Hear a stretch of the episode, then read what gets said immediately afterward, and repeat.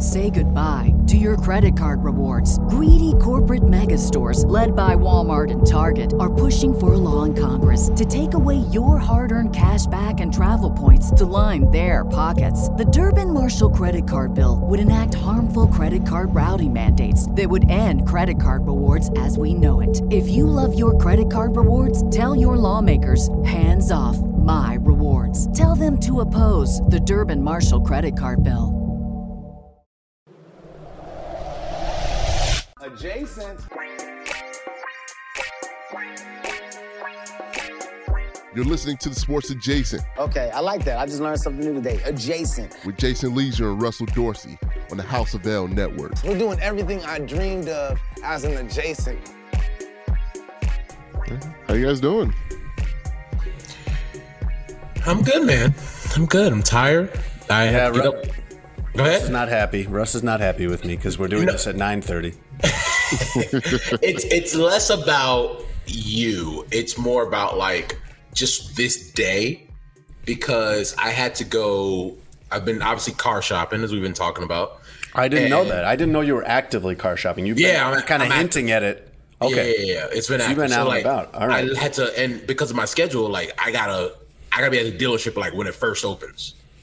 You know, so one of the cars I'm looking at is in Wheeling, and so that's well, it was about an hour drive, 45 minutes to an hour uh, to get there, and so got there, looked at the car, you know, went through the whole thing, and then came back. But because of that, I had to get up like super early. Uh, and it it just had if had you had we done this on any other Wednesday, it'd have been fine. But it just happened to be this Wednesday. But don't worry about it. It's all good. I would love to do this earlier. I'm not sure when you want to do this though, because you don't want to do it during the day, and you oh, don't Or want more- to do it. It's can't do it during the day. at- yeah, you It's can't do it during the don't day. You don't want to do it if it's like after eight o'clock. you're you're not leaving me much of a window, man. Well, you couldn't do six thirty. Like it's fine. And you know they had the late practice, so it's it's whatever. I'm not The, upset. the Bears are practicing at night in Indianapolis. They're practicing at I, I don't consider it at night, but it's like six o'clock local time evening. Yeah, it's a night I guess you'd practice. Yeah. So Why they have a night practice? I don't That know, is a but good I. I don't know, but I love it. Like I wish all the practices were like this instead of early in the morning. And I know, like we've been over this a million times. Like I know that most adults are up by six a.m. every day, but I'm just not. And Really? I've, yeah, mom, it's not just me. I've never had a job where I've had to be there before 10:30 and I like that. So training camp it- their practices aren't even that early in training camp under Eberflus. They were much earlier under Nagy, but they're like 10 a.m. or something like that. That's but I, st- I got to get up pretty early because it's like it's like a 45 minute drive. So the practices being in the evening here has been nice. I like that. Yeah, for you, it's you you probably have to get up at 8 a.m., shower, get dressed. Doesn't take you that long. You leave the house by 8.30, 8.45, grab some coffee, and then boom. That's about right. Yeah, yeah, Yeah. And I, Yeah, I you know, I Mom. I got responsibilities and stuff like you know at Oh, home, yeah, I, I forget about those things. things I got to help with. So So, do you take the girls to school, or do? Or, oh, you know what? I'm gonna rewind. I'm gonna rewind what I just said because I know they're homeschooled. But like usually when people say, you know, early, I got to take care of like things at home. It's always like, okay, who takes the kids to school? But yeah, I know your kids like go to school at. at I used to do that when my kids, my, when my daughter went to public school in Miami. I would take her. Eh, Russ, that was crazy, man. Like I don't think the traffic in Chicago compares to how bad it is in Miami because we lived in the like near suburbs of Miami. But we lived like maybe four miles away from this school, and it was an hour or more round trip because of traffic. That's and because there's canals everywhere that kind of you can't like take a direct route usually. But what what's car shopping been like for you? Are you doing this now tomorrow morning as well? No, no, Is that no, what you're just- dreading having having to do this late? Okay. It was just oh, it's just been a long day for you. I got it. Yes, Okay. the day in and of itself has been like long end to end. But no, it, it's been fine. Like I'm not. There's some people who fear car shopping, right? They There's also people that into- love it, and this is true of houses too. That they would. This is like a a sport to them. yeah. That's kind of how it is for me. Okay. So like, I'm not afraid of. I think it's it's the dealer that gets people right. Like, oh, I'm mm-hmm. gonna get shaken down. But it's just like if you're prepared, if you know what the market is, if you know, you know how long a car's been on the market, if you know, you know, has the price of the car dropped, you go in there and say, hey man, like this is this is what my out the door price needs to be. Don't and then go through your itemized um breakdown of what the car is going to be and like take out all the fees that they like to add on there, like you're fine. But most people get scared when they do that because of fear of what the dealer might say. I wouldn't I wouldn't say scared in my case, but I'm I'm in that category because I just I don't want to do it. I am not a killer in those situations. Nah, you got to crack down, man. You got to. You, might think that, I would be. A lot of things in my personality would line up to make, A hundred percent. but I'm not. I am absolutely not a killer. You know that. what would have helped you with that? Had you imagined that every dealer you've ever talked to was Matt Nagy, you would have the best car every time. Because it's the same thing. Because it's because it's Yes! because it's cutting through the BS either way. Yes, I've seen you undress Matt Nagy publicly for damn near a decade, and while he being was- facetious, If he was like- trying to sell me a Chevy, he'd probably end up winning. He'd probably. You know, nah, you My dad, hey, uh, nah, I'm not going. My my dad understood like when we went and got our first cars me and my brothers we were still relatively young. Uh and he said all right i'm gonna make it easy for you. This is what you're gonna do. You're gonna go in there you're gonna do all the things just gonna listen you're gonna be like oh okay. And once they give you the final price it's like ah that's too much. I'm gonna go head out.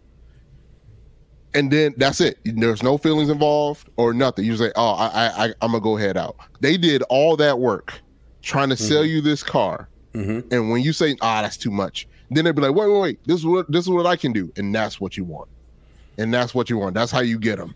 And you're like, ah, I, I, I'm gonna go look at somewhere else after they done all that work, and then you keep it simple. There's no like, eh, well, eh, he's, oh man, that's too much. Uh, that's way outside my price range. I'm gonna head out, and then there you go. That's why you keep it simple, Jay.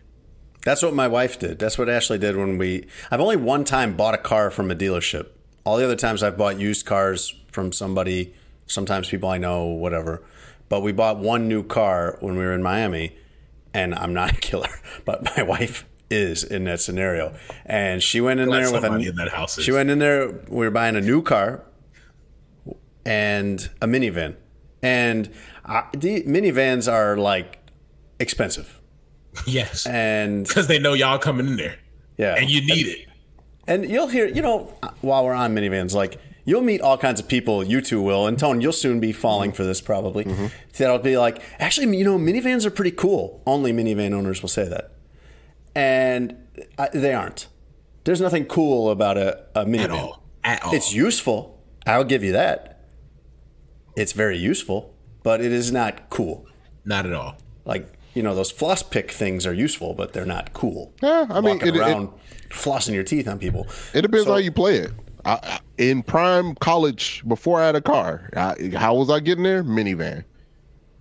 That did No, not there's no way you deter made that. No, any any potential clients.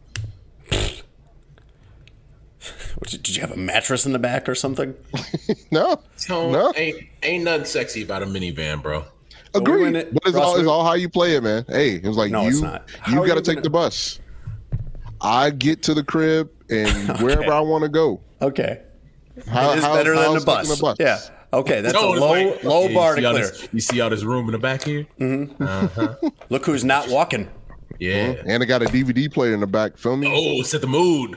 Rush hour two. me. Turn on rush hour two in the back. I got, I got, a, I got a story about that. I went somewhere. This, this is I know uh, what God is looking out because I have made some really dumb mistakes when in my college life that He Okay. shielded As me from As and prevented me from. So I went somewhere late at night, uh, knowing I wasn't supposed to go, uh, over this girl's uh, apartment, and uh, I went there and her mom was there and she was staying there. I'm like, oh well, you know what's gonna happen. So she's like, oh, I'll come out. I had the minivan at the time. You know, your boy put on a movie. You know, she brought some snacks and blankets. It was real nice, right? The battery goes out. The battery goes out, and I can't go up there. Her mom's in there. I mean, you So, could. so I, I could, but come on now.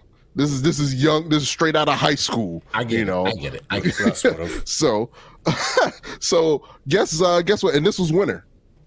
So guess what happened? I couldn't call my parents and, and, and tell them I, was- I was stuck at, at some girl's uh, parking lot in a in an apartment c- uh, complex. So guess what? Your boy had to spend the night in the cold, no heat, in a minivan, and wait. And I had to call my cousin till he got off the overnight shift at Walmart to come give me a jump. Boy, he laughed at me so bad. He was like, "What are you doing? You know you weren't supposed to be here." And I was like, "This, this has got to be God telling me, I, you know, you're not supposed to be here."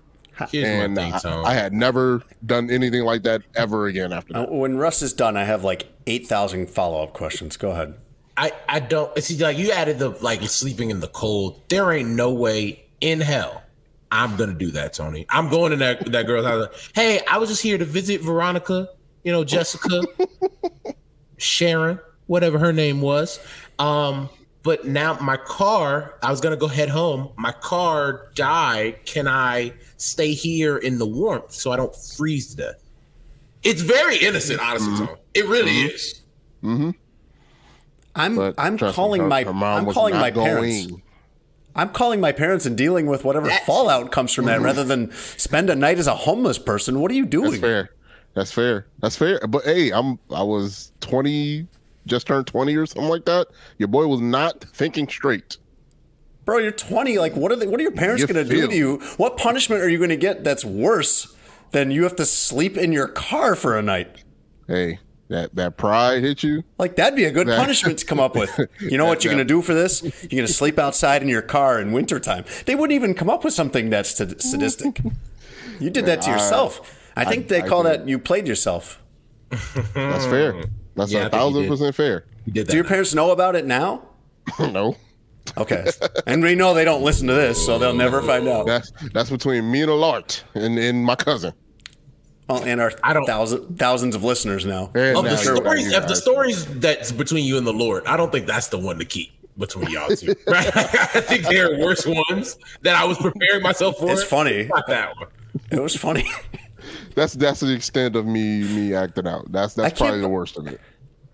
Jason, how many part of your- stories? oh, go ahead. Go ahead. No, I'm just the part I'm appalled by is that not that you went to this girl's house, but that you you chose sleeping outside over just calling your parents and like dealing with them being mad at you. You were 20. They can't take Pride the and Xbox fear. away when you're 20. Pride and fear. I'm going Pride to the girl's house. fear. I'm telling you that right now. Well, we know, we know.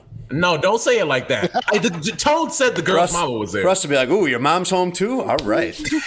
Talk about two for one. No, we get it. We get it. We know. No, I just don't. I I think it's of the wild things that a, a mom who has a daughter and a young man sniffing around could see. She'd be like, "Oh, baby, don't worry about that. Yeah, come, don't freeze out there." Like it. I really, I pro- but maybe the lady, the lady wouldn't wasn't like that. Um, I was gonna ask, how many stories do you have, Jason, that you you haven't told your parents about that you still feel like you can't? My parents listen to this, so, so do mine. I will politely decline your question, my friend. My parents uh have learned a lot of things about me on this podcast. Probably I, more than they and I, yeah. I think that's And- very foolish of you. and- like, I don't no, know why no, you're doing but, that. But, no, but here's the thing: ninety-five I'm not. I'm not playing that game. But no, I'm going to sleep in my 95% of it- car instead. Ninety-five percent of it is y'all fault. Well, that's true, but that's true. Tone, you make Russ sex jokes literally every podcast for the last four years. Did We've I? only been on for two years, but you've done Or- four years worth of those comments in two years. Well, yeah, and you have too, Jason. Don't put it all on him. You be in there too. You just Oh, did I- it. hey, oh, I'm yeah, just, Russ. uh, we know you would have gone in the house. I, I'm just the I'm the straight man in this equation. nah, I, I'm just the host. You be on your bullshit too. I, I'm Ernie Johnson. No. this. No, you're guilty. You and Tone guilty. But honestly, I'm at a point in my life, man. I'm just I because there's a lot of people just feel like I can't. My, my parents don't. I don't want them to know this part. Man, I'm grown. I'm most I would say most stuff that I've been able to mostly everything in my life, probably like 98 97% of the stuff that dumb stuff that I've done in my life, my parents already know about. Is this the rest of that percentage, that's that's gonna stay You and the Lord. Which Well, nobody in the tells you when you're a kid. No one tells you when you're a kid, like, hey, these horrible things you do, they're going to be hilarious at a family get together when you're like 35. Yeah, in You the moment. drop, you don't worry. 30 years from now, you can drop all these stories at Christmas dinner, and everybody's going to think it's hilarious. So Yeah. all right, so then it, so if you answered it that way, Jason, I'll ask you this one as the follow up. How what age were you when you were no longer afraid of uh what your parents would say to you? Um, what was that? that is a good question. I, I'm going to say 19, and that in mm. hindsight sounds late to me. But like Not in the community. through 18, I was still living at home every day. Mm-hmm. After that, I was only living at home in the summer. My first summer home from college would be the answer because then I was like, Yeah. you know, I'll just go back to college if I don't like the rules here. Tone? Probably like 22. Yeah. I'll say out the What's, crib, what's yours going to be, Russ? Like seven? No, I mean, I, I was. I've always been really respectful of my parents, but it's just like I think I was like you, Jason. That I was 19, and I told the story on the pod before where I was out the first summer I was back from college, and I was out to like three in the morning. Right, Mm-hmm. came home, and my mom was up. Right. And she's like, "Don't you They come in this house and you know not tell nobody where you are." Blah blah blah blah. blah. And we just had that that real talk where I'm like, "Hey man," and I and I'm paraphrasing. I said, "Mom, look, I, I've never given you a reason to be concerned about what I was doing or put myself or other people in harm's way, and like you've trusted me for a reason, but you have to trust me. And I've been at school away without you f- for like eight months, and it's like I like I'm I'm going to have to be on my own in this city." and I I apologize for not reaching out and telling you what time I was coming home, but like we gotta have we had to that's where we had to figure out our boundary as parent re reestablish the, the boundary as parent and uh child at that point because it goes from parent to child to parent to child who is now an adult and so it's a it was a it's an interesting situation. And until you go through it you're you're always gonna have that weird well you're living in my house which is true. Mm-hmm. Like i have it was never disrespectful or anything but it was kind of just like after that we never had any issues and my parents do trust me and i think that plays a big part in it too. I think my parents, I think some of my parents were still trying to parent me past that age, but it just it became a thing of like I'm I don't live here 9 months out of the year and once these 4 years are up, I'm not going to be living here. And if I don't like how things are going here, I'll just go back to school whenever I feel like it. You know, I don't, I don't, I don't need to be there like the day before it starts. I can go back a month before it starts if I want. Like that was the, that was, I felt like the total liberation. And with all that freedom, there were a lot of bad choices that first year. Mm-hmm. But I felt like there were, I felt like that was all, those were my bad choices. Those were my bad decisions. And I dealt with the, I had to live the consequences of those bad decisions and learned a lot from that. And year two made pretty good decisions. I And I think there's some ownership. There's some ownership with all of that that comes with that that, that comes with all that that you don't get when you're obeying just to follow rules. And I could apply that to a lot of things. I think there's a lot of things. That's why one of the reasons why I didn't uh, want to go to a Christian school, even though I am a Christian, and I believe in a lot of those values, most of those values. I think, depending on the school, I bet there'd be a lot of overlap in those circles. Uh, of what I how I think I should live and how they would want you to live, but I don't want somebody telling me that I have to. I don't want somebody legislating that, making these rules that I have to follow, or I'm going to get kicked out. I need to choose that or not choose that on my own. That's the. I think that's the, the interesting part about being a, a a parent is you set these boundaries and you establish these rules, but and then ultimately it's up to that child to decide if they if they are going to abide by those rules. Uh, and once you have released the return on investment, right, where your your child is respectful, where your child is uh, uh, you know, caring and love. And once you get that back, like I gotta imagine like that feels like awesome for a parent. Like I have raised a decent human being where I don't have to watch them. I don't. Ha- they can take care of themselves. Like the return when you see it uh, has got to be a a great great feeling. That period, though, from like at least in my parenting experience now, my daughter, my oldest is twelve, so I only know up to that. But I would say starting at about seven was when these kids, you know, were where it starts to become a challenge where they don't just do what you tell them to do, and they want to have debates and arguments and pushback and all that, and it is tough. And I'm I'm I've got six more years till I hit this range, but like I would imagine that that seven years old to 18 years old period is very difficult because just this last five years has been very difficult as a parent to say, how do we give you enough freedom to learn for yourself, but also keep in mind that you're a little kid and there's certain guardrails we have to have in place so you don't make like really, really stupid decisions. And I think the older you get, I'm going to guess, the harder that is as a parent once the kid gets into like, you know, high school or middle school even. Yeah, and I I think the like what me and my mom had to go through. There is a point in your life where you want to have you really just want to say unfiltered, "Yo, I'm an adult and I want to be treated like an adult."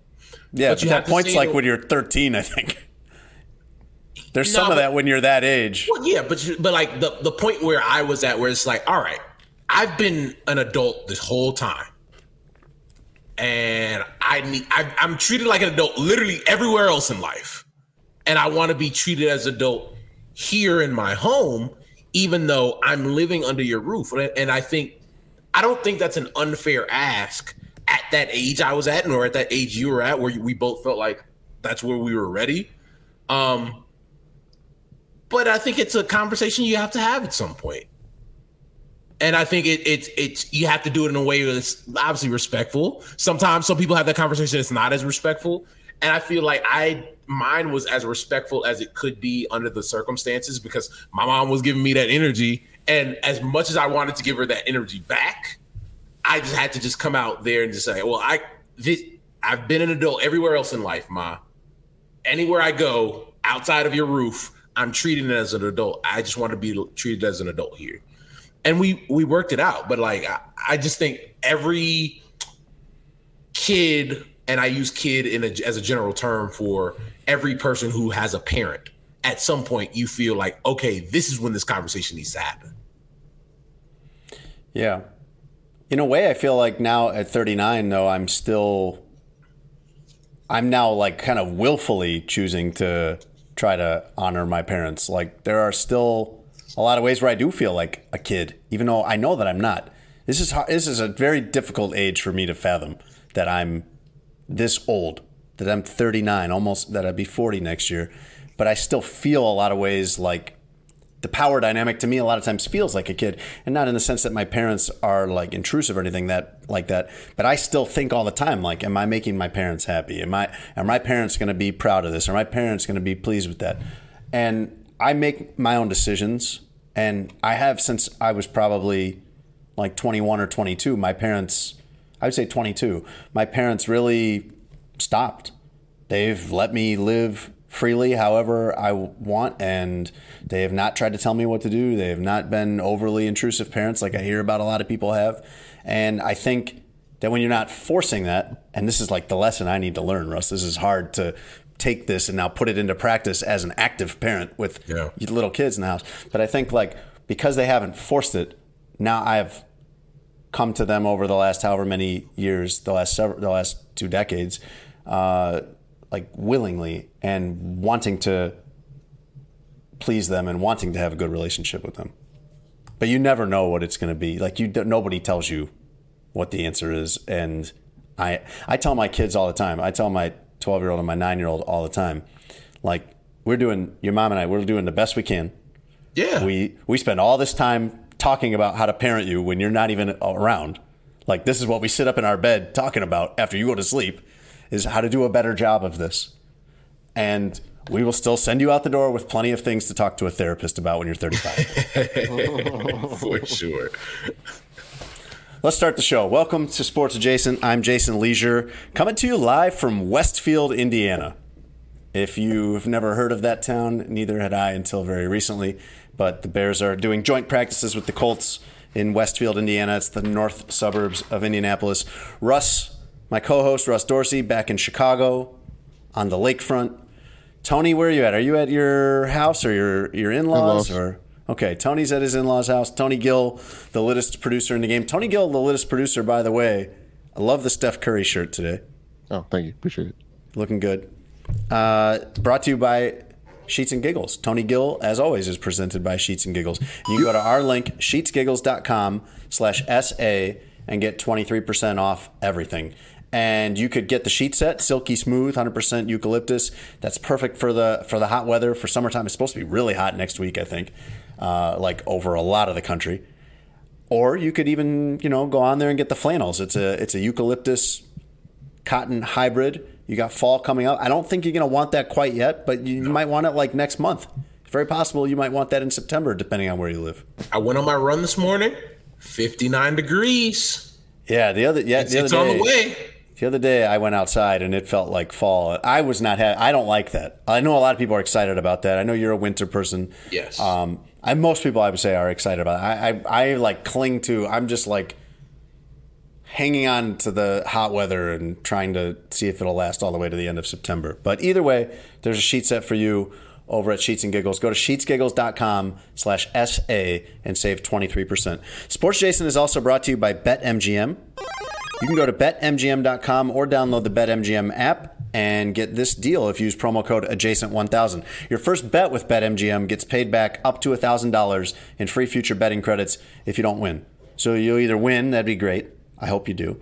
Or you'll get the reimbursement in future betting credits for whatever amount you bet, and you can try again.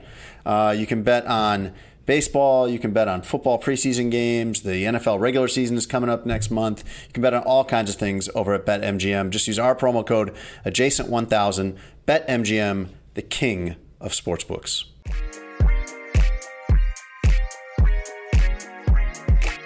I hear you, man. I'm not trying to make more work for you. But he is. Tony's glaring at me like he, know, yeah. Tony does not like what I just said. I feel him, but also like, yeah. Usually after that that first one, we kind of just roll from the ad read into the into something, and then we do the break. It's fine. It's fine. We'll edit it out. He, right now, you can see. Look at his face. Nah, he tried. He he would pull up on you if you weren't in Indiana. No, he wouldn't. He wouldn't. Nah, And he's he not. might. He's not verbally doing it. He's right never now. made this face though. Like so. I No, think he might has. No, he has. No, this is what he does. This is what Hey he Jason, does. I don't appreciate. No, he he's, he would not do that. You, it's, you don't you don't think somebody's gonna do it till they do it. He, no, I know if you were mad enough, you probably would. I, ex- I would expect it. Tony, Tony wouldn't. Tony, Tony would not do that. Tone pop on him. Uh, He wouldn't. I wouldn't. I've seen- what he what he'd do though is, that, and I, there's times where it's like you wish he would, because what he'll do when he's upset with me. Is, this is all going to be in the show, right? So we got to tell Yeah, we're what here now. Okay, we were trying to keep going after the ad read, and Tony hit pause on our recording Mm-hmm. because he is trying, and I understand this. He is trying to save himself time in the post editing process Mm-hmm. by cutting the by not having our little breaks. We have these we you know, we kind of get into whatever when we have a break in between segments. And Tony doesn't want to have to edit that out later. And but we, you've never done that before. And so you hit pause and we all didn't know what was happening. As I was trying to talk about the guy on my flight taking his shoes off and just sitting there rubbing his socks up against the seat. And then Russ could have talked about there was a barefoot person right next to him. Barefoot lady on a six hour flight back from Seattle to New York. Yikes, dog. I know why people want to do that. I, I, I would love to take my shoes off too. I do when I get home. But you're not at your home. you know, This it's is not the place for that. that is a fine line because it's like, what if she just had barely flip flops on, like the thong sandals? Her foot is basically out anyway. So here's the here's the thing, Tone. So mm. I I have the story. We didn't talk about it, and I, I'm surprised I didn't show you guys. So she walked onto the plane, Tone, bare feet. Oh yeah, that's that's wild. That's How? What do you mean? How, dog? She that didn't have shoes like- on. You think she walked through the whole airport barefoot? I hope not, brother. I hope not. That it was it was one it was it was probably the nastiest thing I've seen on an airplane. I don't think I walk anywhere that isn't on my property barefoot. Including in the home. No, no, no, no, no. On my property, I will go barefoot. Anywhere mm-hmm. outside of that plot of land that I own, I'm not walking barefoot. No, you shouldn't. I'm not walking barefoot into someone else into my neighbor's yard. I'm not walking barefoot at Target. I'm not walking barefoot on the plane. I don't even get how that happens. Doug, it was it was wild behavior, and, and, like it was one of those things where I'm gonna get classes real quick. I was just like, yo, take that back to coach. Like, don't do this shit in first class. bro. But maybe she Take had the opposite idea. Maybe it was like because I paid for this, I have Yeah, the right sure. to do this. Because here's my, if she had if you because like some some flights in first class you have the little cocoon where you have like your own little section. If you want to take your shoes off there, cool. Like I I've done that before where you have the little thing place where you can put your feet. Cool. But when you're just in the the two seater and you're sitting next to somebody, how dare you put your bare ass sticky ass feet that Yeah. stuck to the wall in front of her for damn near the entirety of that six hour flight from Seattle. It was nasty. See, that becomes another thing too. Like, I understand the point you're making, Tony, about what's the difference between barefoot and wearing a thong sandal, but like you start Material. rubbing your you start rubbing your feet on like non-floor surfaces. Yeah.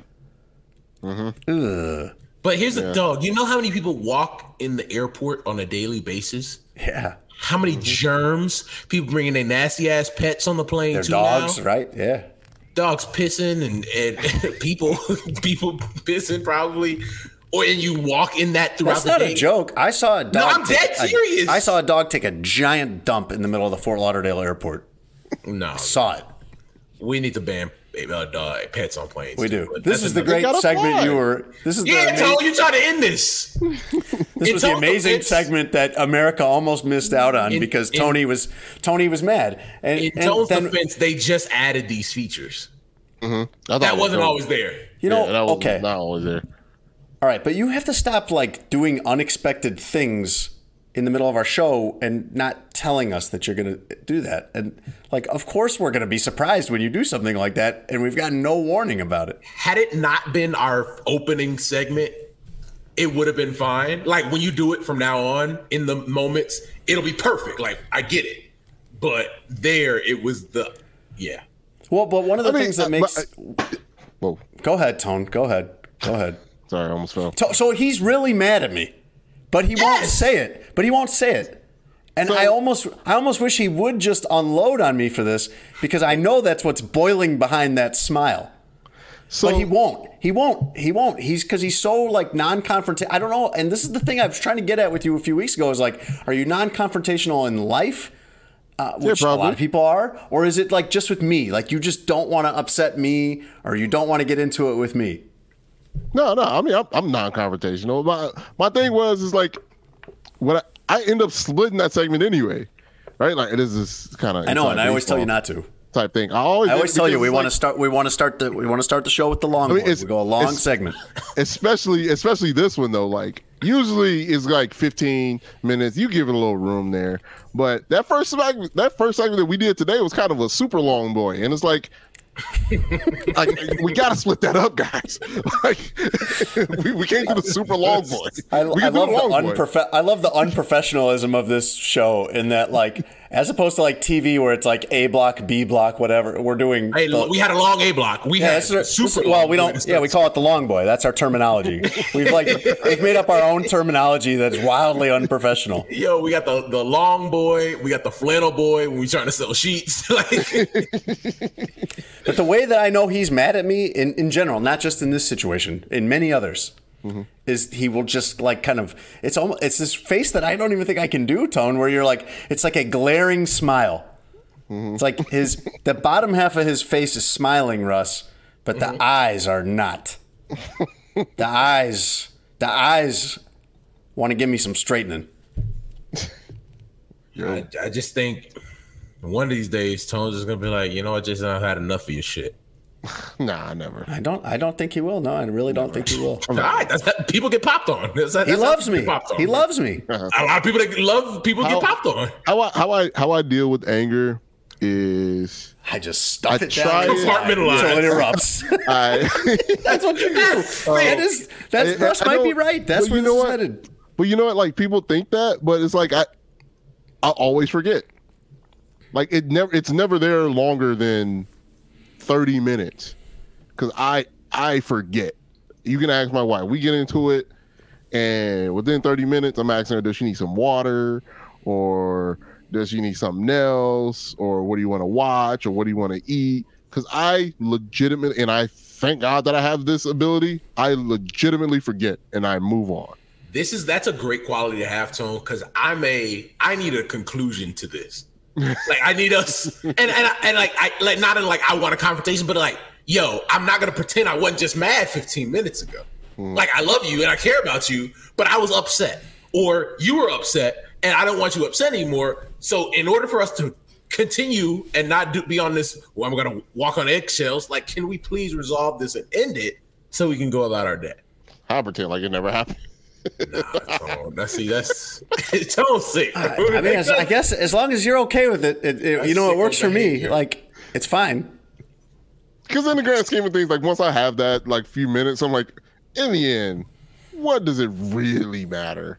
You know, like for real. Like unless I legitimately hurt somebody, then I, it'll stick with me, right? Like i- i- if I'm in definitely in in the wrong, that'll stick with me. But if it's like, eh, you know, it's like in the grand scheme of things, I love this person, I like this person, or like, eh, maybe I should say sorry. I don't. I'm not gonna really see this person again. Like I'll come up with an excuse to kind of like let it go.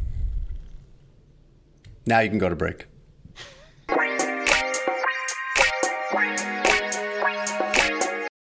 And I was like, yeah, y'all better get back on y'all schedule. Schedule. you know that you know I told uh, Stephanie I, I I cracked that smile because I there was a Bud uh, commercial that came on the radio the other day, and I was like, mm-hmm. yeah, I was like, you know, you know what I you know I'm gonna like the most when they gotta wake up at six six thirty and it's still dark outside Yeah. and there's no semblance of hope because the sun ain't out, knowing that they gotta go back in the building Told you. for eight hours plus if they got extracurriculars Why do and you then they come that? home and it's dark. Mm, yes, yes. You know what's insane? Kids are up so early. Oh yeah. yeah, that's crazy. Bro, like you're in school Yeah, I at never understood thirty. Yeah, nobody brain, nobody's brain, let alone a child, is ready to receive Dog, information. you want me to that be in algebra class in first period at eight fifteen? Mm-hmm. Dog, you catch me at eight fifteen now. Don't talk to me. I will pop on you. If I have to get up there early, I can't even like walk straight from my bedroom to the kitchen. It's Mm-hmm. wild. I'll be All like school. stumbling around through the house. All schools should start at ten. But eh, you know what's funny?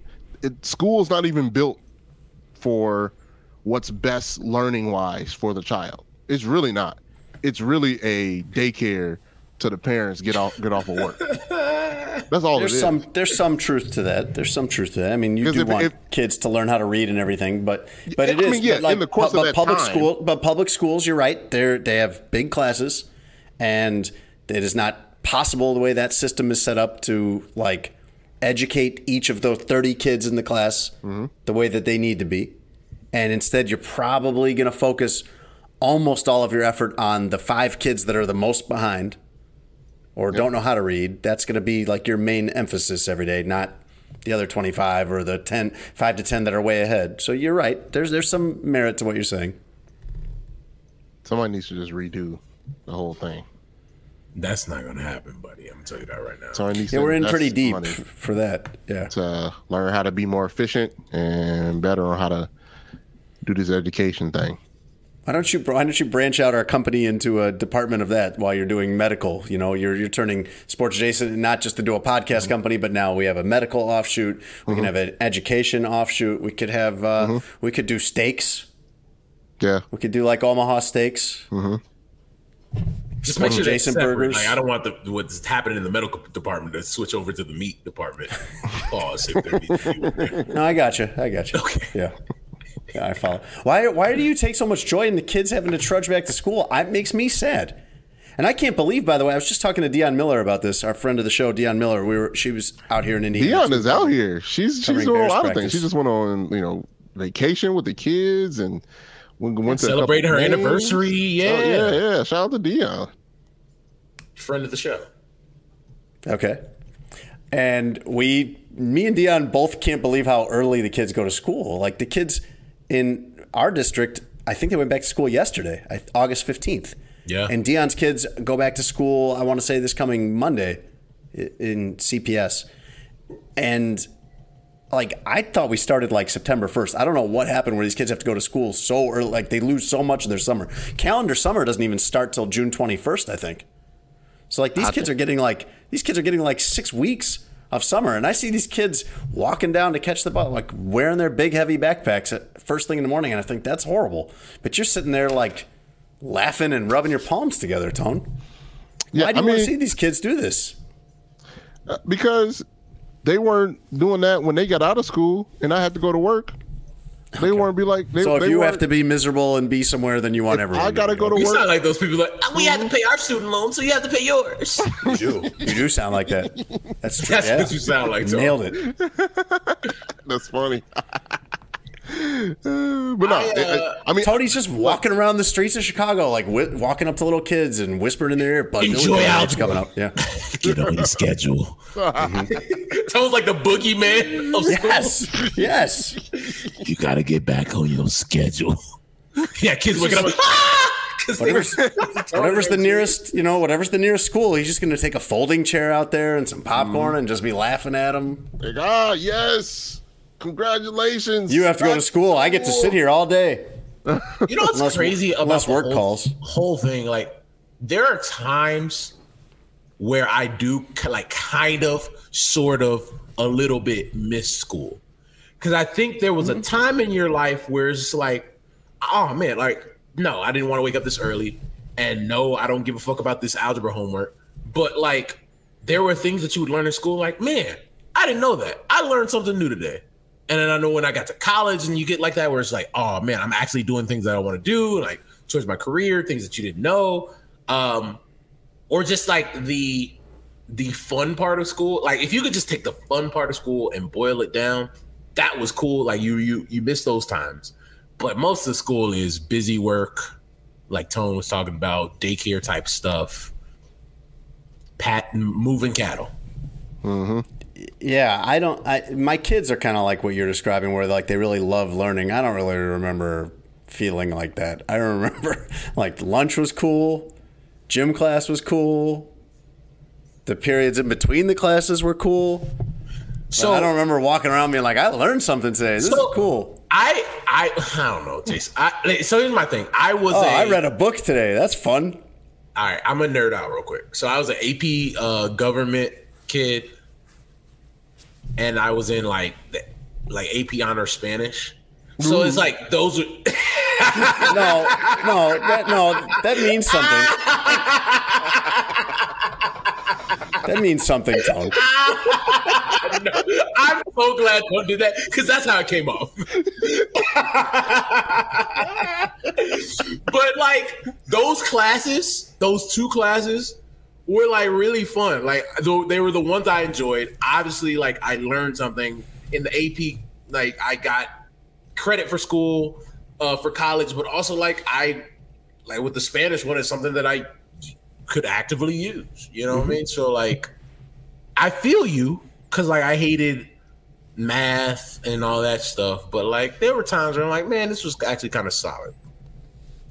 That choir, art, What was the least cool thing you were in in school? oh I was on the mock trial team, and I can tell you that is not very cool. no, that's when kids pop on you. Um, the least cool thing I was in. I was on the. I'll, I'll let you think for a minute. I was on the mock trial team for like two or three years, and I was on the school newspaper, which uh, Not not that's that's not where everyone hangs out. Uh, I was on this cross country team one year. Ah, you're that guy. Th- that's a weird. That's a weird group. I did it for the cross-country kids. exercise, and then you get out there and you find out like I could just do this at home. All they're doing is just running through a park. Yes. Oh, you Jason, you was already you already had the uh uh the shorty shorts uh, already. You The already, hoochie you- daddy. The hoochie daddy. Yeah, the hoochie Yeah. daddy. You was already familiar. Yeah. We have to explain John it to you. You know what you know what they were. I uh, I think the the least like non cool thing I did was I gave tours in college. I was a student ambassador, Okay. and like for as like That's kind of funny in hindsight. that I gave tours of the school. You- You were a school ambassador, and that I don't think you would take that position now. Oh, for sure. I, I, I think one of the thing, the reasons I did it is like it, it gave me like prestige with admin. Um, it gave me an excuse to be out of class sometimes. Uh, And you can check I- out the uh the talent. the incoming talent. Don't do that, Tone. Uh, but yes. Um, right. but no, I, I, I, you know, I, I have always had this personality, and so like it works very well when you're um, giving tours and being engaging, and you know, having fun with those groups that would come in, and then like they do these things called college weekend, where you'd have thousand a thousand kids come to the the school for the weekend, and I like get paid really good money to like give tours and stuff like that.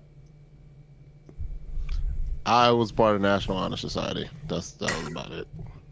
That's good. I think that's good. I think that was about because I didn't I didn't do that once I transferred uh, high schools. I didn't really do that much. I just you know play basketball, play football, then National Honor Society, and I went home. That was pretty much all I ever wanted to do with school too. I, I didn't have like this like like you said, Russ, this love of learning. I just wanted to like get done with it. Isn't that weird that you don't really like? I, I can speak similarly where I didn't really want to learn stuff or like had the urge to learn things until after I got out of school. Like, should Yeah. that say something about That makes sense. school in general? Well, college is going to present you with those opportunities because college you have so much more freedom of selection of what classes you want to take, what you want to major in. College was a little bit different, but high school was and everything before that was just kind of like I'm just here so I don't get fined. Now we can end the segment.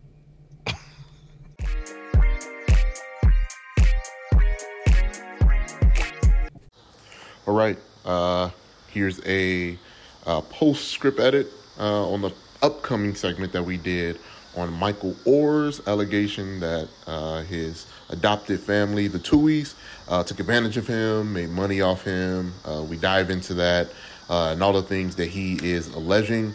But an article came out today from the AP that says uh, devastated Tuohy's ready to end conservatorship for Michael Oher, their lawyer says. So, prominent uh, Memphis couple with a long standing relationship to former NFL player Michael Oher want to end a conservatorship that he's challenging in court. Their lawyer says Sean and Leigh Anne Tuohy intend to enter into a consent order to end the conservatorship.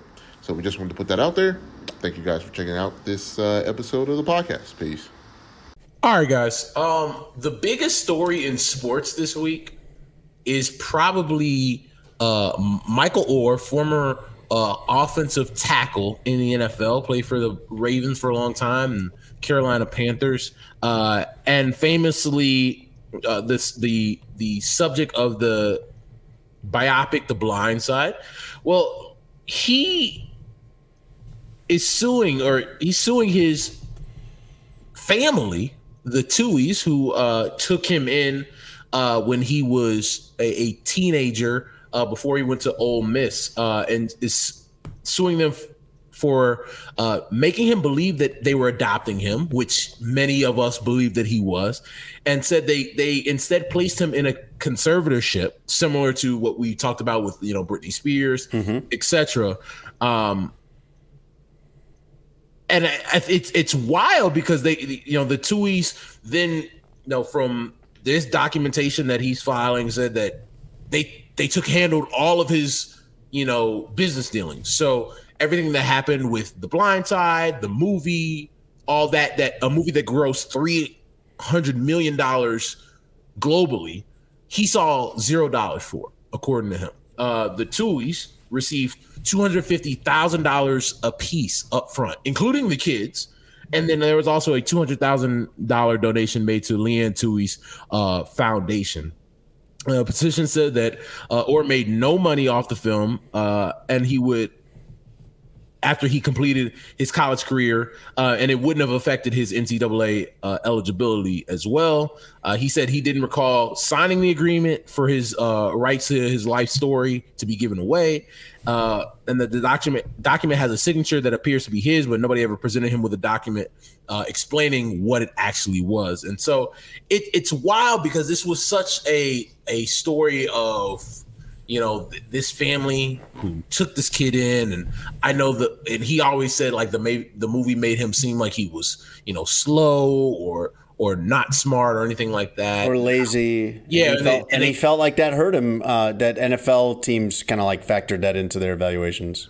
and that he they know they kind of taught him how to play football when he was a five star recruit when they you know, like found him um but did give him a place to stay etc uh and it's wild because like you, you hear this and it and it's so sad because it was something that seemed so harmless Innocent. now you look at it and say man this was a this really could be a case of a family not just one person i think that's what's bothered me so much in hearing this that this could be a family taking advantage of a young person's emotions a young person's desire to feel loved by a family uh Their talent. their talent but like their desire to to want that family environment.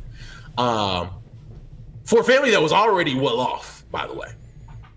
And so it is uh, a wild story to hear this. Now they've come back and said that this is some 15 million dollar shakedown uh, by michael oher.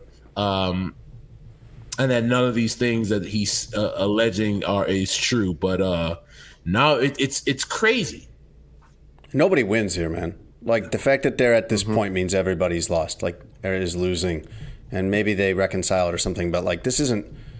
This is terrible that it has arrived here. I think that if I had to guess where this all starts, it's the fact that they have tried to.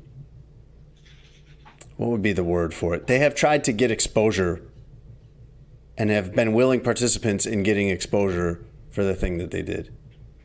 And who know only the people involved really know like what it was like in that house. So I don't want to guess on things like that, but when you do when you adopt that is an unbelievably selfless thing to do with your life. And then to promote that as a story or play a part in promoting that as a story is unbelievably selfish. And like, this is not something you do for attention and for people to think you're a good person and to like hold yourself up like this. And they can say well you know michael lewis wrote the book and sony or whoever made the movie. Like you've you've played a part in all of this. And i could imagine and it is just imagining i don't know but i can imagine that is the root of a lot of the disconnect between michael or or and the uh, family that took him in is he has seen them publicize this story for their own benefit. I mean, it's what's funny is the one of the high, I guess the the high points in, in the movie is him being under investigation by the NCAA uh, for this very thing, yeah. Right? That hey, some would say that this white family wanted to take advantage of this talented, uh, underprivileged black young man uh, to sway him to go to a school that they are partner with or Boosters for. connected with or boosted for um, and or benefit from this person's talent um, and again this when, when you when money is involved especially this much money you know is involved Um, I guess it's easy to be like, oh, he's gonna go to the NFL. He doesn't need this money. That's that man's life.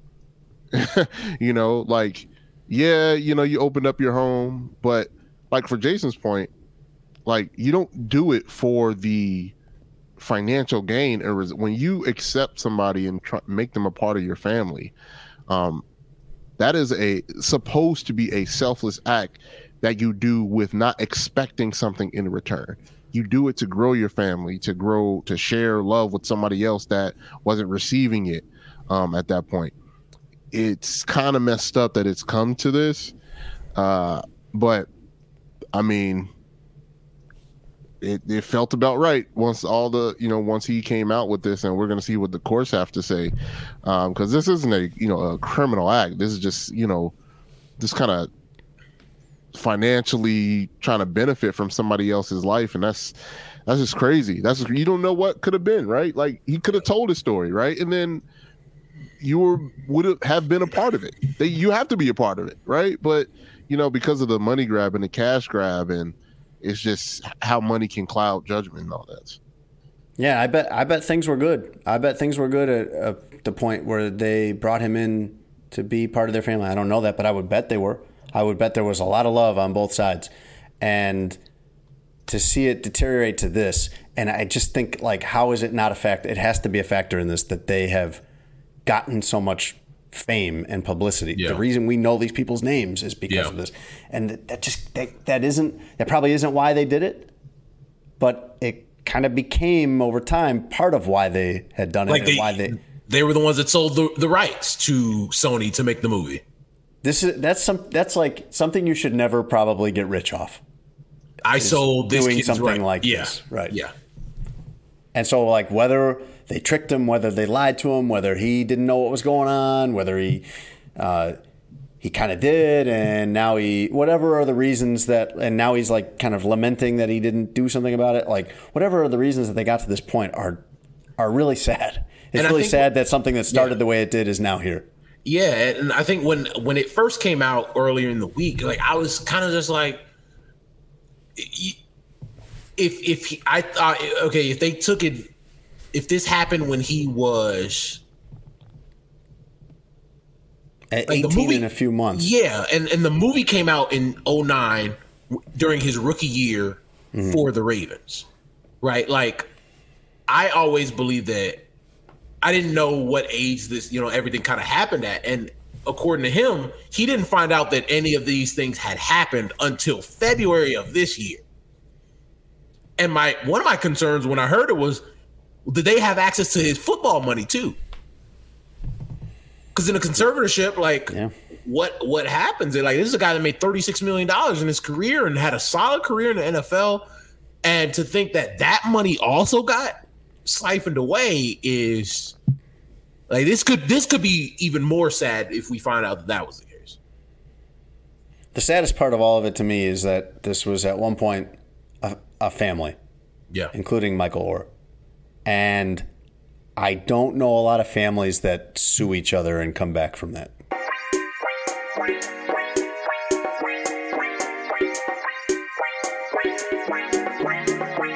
Russ, let's do the news. All right. Did you guys watch uh, Stranger Things on Netflix? The first season. No. I have never seen it, but I know that it's very popular. Very. And there was an interesting Stranger Things related scam that I read about this week. Uh, you would think people would stop getting scammed like this at all after Manti Te'o, after the Tinder Tinder swindler. Swindler. Right. You would think that this would like Shout everybody. Peter. Peter Hurt. Peter Hurt. You would think you would think people would be onto these types of things now. But a woman in Kentucky named Michaela, she did not give her last name in this interview, uh, says that she was scammed out of $10,000 by someone impersonating Stranger Things star Dacre Montgomery. Apparently, he plays a character named Billy Hargrove on the show who is very handsome. They chatted for a year online during which the imposter of Dacre Montgomery, said that his real life girlfriend, this model, I forget her name now, uh, had control of all of his bank accounts and was not letting him access any of his money. You know, totally believable for a big movie TV star that he would somehow not be able to access all of his money through an agent or a financial guy, something. All, I, I bet Brad Pitt right now can't access all of his money. I bet all these movie stars just, eh, you know, this lady bought it though. So Michaela sent him Cash App payments, cryptocurrency, gift cards totaling $10,000. This imposter eventually, it gets a little darker. This imposter eventually gives her the ultimatum of it's either me or your husband. She's married. I should have mentioned that up front. And Michaela leaves her husband over this. And she says, in hindsight, things weren't very good anyway. And Yeah, and you were looking probably- for a reason. Oh, now That's probably yeah, yeah. true. That's probably true. Talk about oh now. Mm-hmm. now that he left. In the uh, interview that she did about this on YouTube, uh, she said, "quote She was suspicious from the get go, Yeah, all right. but not suspicious enough, I would say." Tone, do you know what prosciutto is?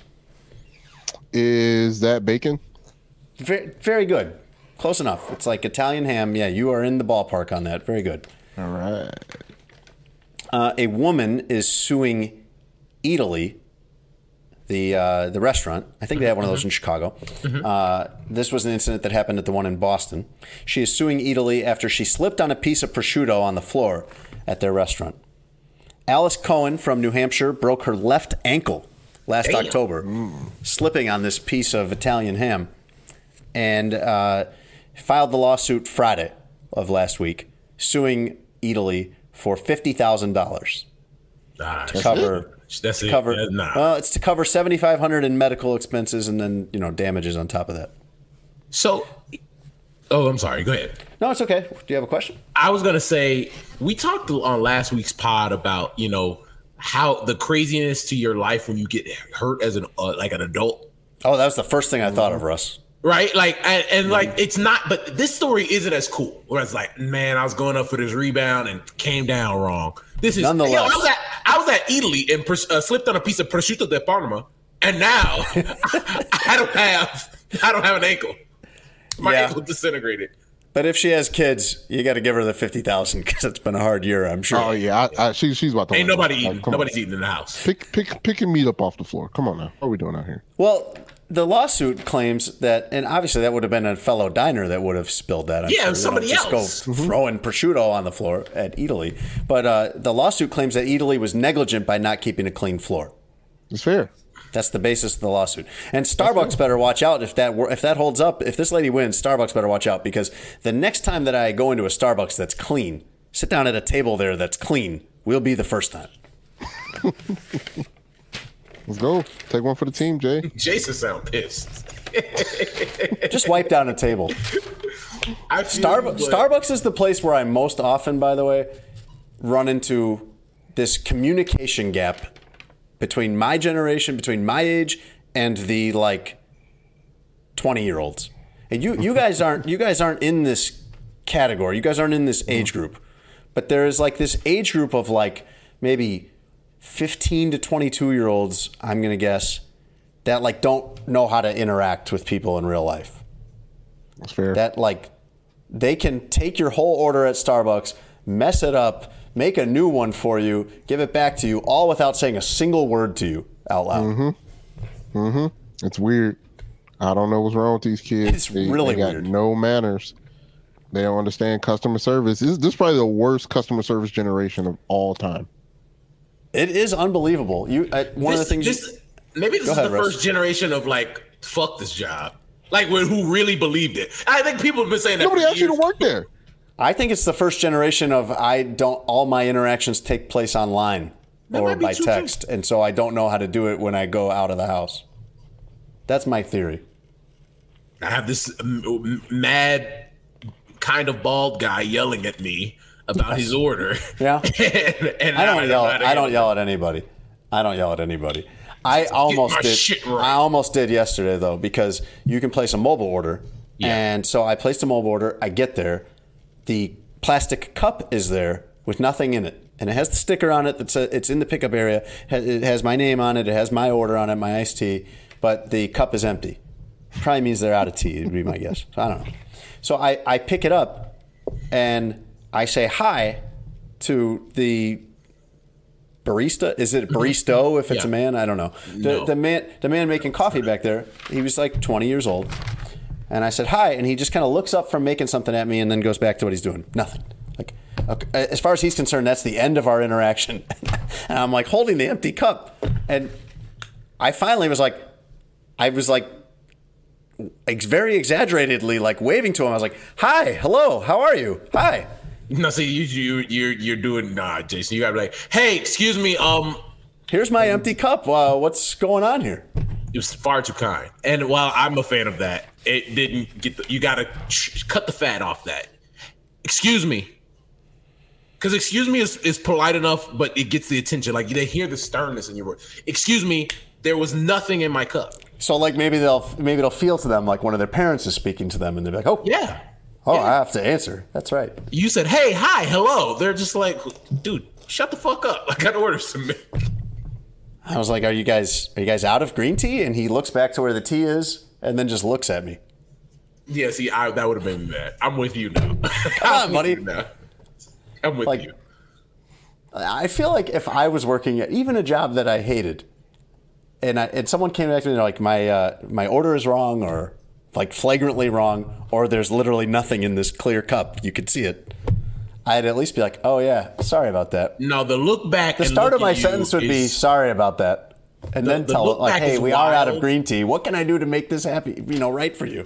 because I now I'm mad. Like, bro, you have to use your words here. This is the interaction that requires words. I'm with you. I wasn't. I wasn't on your side to start this. Now I am now. I am now. I don't want to keep going about this, Yeah, I'm gonna get mad too. But I'll still be at Starbucks tomorrow. Like Yeah, I that- go there. That's how it goes. Yeah. Finally, Russ. So you buy? I know you're a very uh, healthy eater, healthy person, and I'm sure you buy a lot of produce, a lot of Mm-hmm. Yeah. fruits and vegetables. Do you ever find something in your produce, like in an apple or in a bag of spinach, that shouldn't be there, like a bug or something like No, that? no, sir.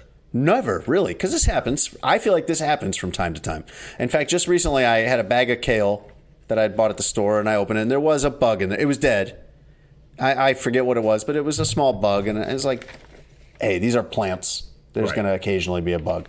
I, I still kept the bag and ate it, and over the course of the next couple days and whatever. I think if I bit into an apple and there was a worm in it, I'd be out on the whole apple. I wouldn't just like eat around it. I think I'd be out. But um, Amber Warwick is a woman in Southfield, Michigan. This is suburban Detroit. She found a frog in her carton of spinach this week. And it was still alive. This was a live frog.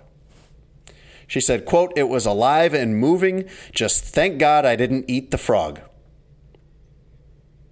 Uh, she had bought this at Meijer in the Detroit area and returned it to the store, got a refund, and the employees released the frog into the wild. Now, they actually, the, uh, the Michigan Department of Agriculture is a little bit concerned about this because this is a Pacific tree frog that's native to California. So, this would now, if it found some way to proliferate, although maybe it's the only one in Detroit, be an invasive species. She said, I did not want the frog to die, but I didn't want him in my food, quote. Uh, Taylor Farms, the company that makes this, uh, th- these greens, that sells these greens, said that uh, they were sorry and they promised to continue delivering, quote, the finest, freshest quality vegetables. Uh, I'd say these ones were a little bit too fresh, probably. Um, Amber Warwick said that it says on the package triple washed, but I didn't believe that. I don't believe that because if it was washed, they would have seen that frog. And that's a fair point. Yeah, I feel like if you rinse something, there wouldn't still be a frog attached to it. Um, all of this was uh, covered in a segment on Fox 2 in Detroit, and Amber refused to be on camera at any point during this segment because she did not want to be known going forward as the Frog Lady. Also fair. I feel. Yeah, I feel that. I think a- that's smart. A, that's a that. super aware person. I don't know how old she is. 1000%. She is super aware. Very smart because you know that would have become a meme. I can't believe there was a frog in there or something, and then that would have been the thing you use every time, like you know, you can't believe that the Bulls drafted the wrong guy or whatever. Then there'd be the the frog Which happens lady often. meme. right? Yeah, that's the news. All right, all right. Well, uh, guys, it's been a fun episode. Uh, that man on the bottom of the screen there, Tony Gill, he is presented by Sheets and Giggles. Go to sheetsgiggles.com forward slash SA to get 23% off your next purchase uh, by using promo code SPORTS. That is promo code SPORTS. The sheet set is soft, smooth, 100% eucalyptus sheets. It is a game changer in your bed. They also have duvets, duvet covers, uh, the flannel boys. If you want flannel sheets as the fall is fastly approaching, make sure you go to sheetsgiggles.com forward slash SA, promo code sports, and get yourself some nice sheets. We're also brought to you by BetMGM. Get the BetMGM app. And if you place a bet, with BetMGM, you can get your money back up to $1,000 if you don't win by using promo code adjacent1000. That is adjacent 1000. Football season is fastly approaching, just a couple weeks away from week one. So you want to place bets on Justin Fields, futures bets on who's going to be the MVP. You can do all of that at BetMGM. BetMGM, the king of sports books. Tone, anything for the fine folk? Go. Time to get back on schedule. Tone, what's going to be your, what's going to be your new bet? Your your bets have always been uh, your Bulls, White Sox have always been like you know, just bet the other team, bet anti Reinsdorf. What is your what is your bet going to be for football season? Uh, Bears to the Super Bowl, Oh, okay, wow. Let's All right, go. even with Matt Eberflus as their coach, who you hate. despite Matt Eberflus as their coach. Okay. Thinking with in spite of him. We're gonna we're gonna we're gonna save all of these and play them in a montage for whenever you know whether it's this year, next year, three years from now, whenever they win the division, go like thirteen and four, and Tony loves the guy. We're gonna play all of these. And then he's going to pretend he didn't. I don't know who that was. That was AI. Yeah. Tony wanted that guy fired six days into the job. Yes, same day actually. When he said, "Uh, no hand clap, fire him." Don't um, speak anywhere, fire right now. Get out of here, man. All right. We will catch everybody next week. Thanks for listening to Sports Adjacent with Jason Lieser and Russell Dorsey. Be sure to download, subscribe, and give the podcast five stars. You can check out the latest episode of Sports Adjacent on all digital streaming platforms. I'm very much adjacent. For a couple hours, I thought I was hood. But then all that happened, I was like, you know what, James? You adjacent to the mother.